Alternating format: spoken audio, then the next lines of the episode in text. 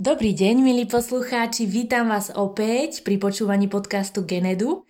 Dnes si spolu s Jozefom prejdeme tému, ako sa prejavuje nízke sebavedomie. Toto ma veľmi zaujíma. A takisto si prejdeme, prečo by si mal chcieť vyššie sebavedomie. No a prvá otázka, Jozef, ako sa prejavuje nízke sebavedomie? Je to vždy viditeľné? Povedz nám.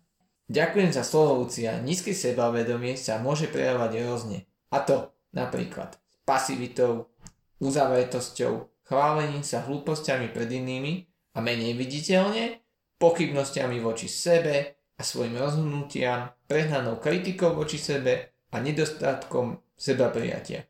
Mm-hmm. No ako ťa tak počúvam, tak je toho celkom dosť a ak to správne chápem, nízke sebavedomie si nie vždy ostatní môžu všimnúť. Takže moja otázka je, keď tak nad tým rozmýšľam, akú váhu má sebavedomie v živote ľudí? Či je to teda tak hrozné a významné, alebo, alebo sa mi to len zdá? Mm, myslím si, že môže to da- hrať dosť významnú rolu v živote ľudí. Uvedem niekoľko príkladov. Napríklad, ak má človek nízke sebavedomie, tak si nedokáže vypýtať vyšší plat v práci, má problém, mrzí sa s partnerom, ktorý mu to už nefunguje, lebo sa obáva, že nenájde lepšieho partnera. Mm-hmm. Môže mať potom z toho problémy so spánkom, depresie, zlú náladu, ne- negatívny pohľad na svet a mm-hmm. podobne. Jozef, ale nerozumiem, ako môže mať nízke sebavedomie vplyv na výšku platu. Môžeš to prosím ťa mňa a poslucháčom vysvetliť? Áno, veľmi rád. Je to v podstate jednoduché.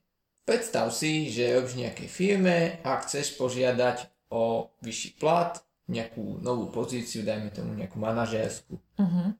Tým, že máš to, dajme tomu, nižšie sebavedomie, tak začneš o sebe pochybovať, že na to nemáš, na tú prácu, že sa nehodíš na riadenie ľudí. Uh-huh. Tým si aj zároveň viac pasívna na pracovisku, keďže máš, čo ja viem, strach rozprávať sa s tými ľuďmi viac, uh-huh. lebo aj tak sa prejavuje nízke sebavedomie. A tým vznikne taký kolotoč, že tí ľudia na pracovisku ťa až tak nebudú mať radi, lebo budeš menej socializovaná s nimi, uh-huh. menej budeš komunikovať a na tú pozíciu vlastne manažéra skôr vyberú niekoho, kto bude viac obľúbený v kolektíve ako ty. Mm-hmm. Je to také čertovo kolo, inak povedané negatívna špirála. Je to ako vlána z motívnych krídel, ktorý vytvorí deštruktívny hurikán. Mm-hmm. OK, máš pravdu. Vidím, že sebavedomie má naozaj veľkú, až priam obrovskú váhu v živote ľudí. Je to veľká sila, dôležitá a teda poďme si zosumarizovať e, pekne dokopy, teda prečo sa má človek zaujímať o svoje sebavedomie v živote? Dobre, tak to zhrniem. Prvý dôvod, ktorý je podľa mňa dosť významný je, že ak máš vyššie sebavedomie, vieš sa postaviť sám za seba. Lebo v živote nikto nepríde ťa zachrániť, keď chceš niečo vyriešiť, musíš to vyriešiť ty sám, ako človek sama. Ak máš to sebavedomie vyššie, si viac akčný, akčná, Nebojíš sa rozhodnúť, ne, nečakáš na zrak, menej rozmýšľaš a viac konáš, času proste peniaze. A tretí dôvod je, že lepšie sa cítiš, lepšie spíš, si šťastnejšia, zdravšia ako sebavedomí ľudia majú viac hormónov šťastia a menej stresových hormónov. Mm-hmm. OK, Jozef, ďakujem ti za tvoje vyčerpávajúce odpovede. Musím povedať, že tento kurz vedomia ma z tvojich všetkých kurzov asi momentálne zaujíma najviac.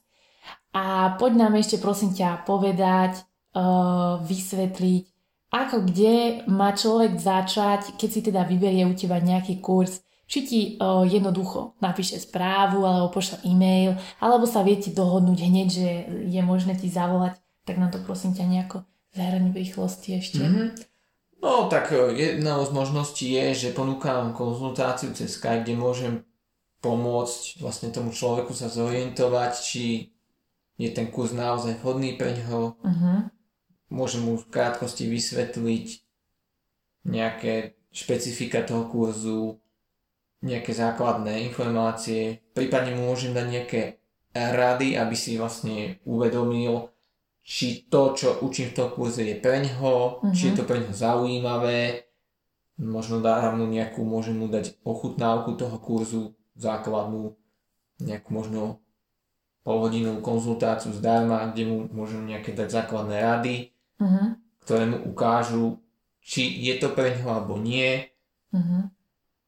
Lebo chápem, že moje kurzy nie sú pre každého. Viem o tom, moje kurzy sú pre ľudí, čo chcú zmeniť svoj život, ktorí chcú byť šťastnejší a efektívnejší.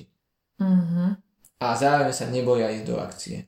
Mm-hmm. Čiže mm, vieš tam spraviť takú nejakú úvodnú konzultáciu, ktorá je logická pre jednotlivca. Áno.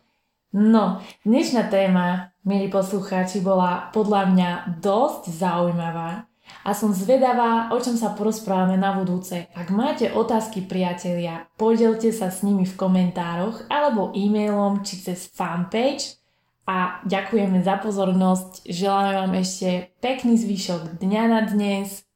Do počutia. Do počutia, majte sa.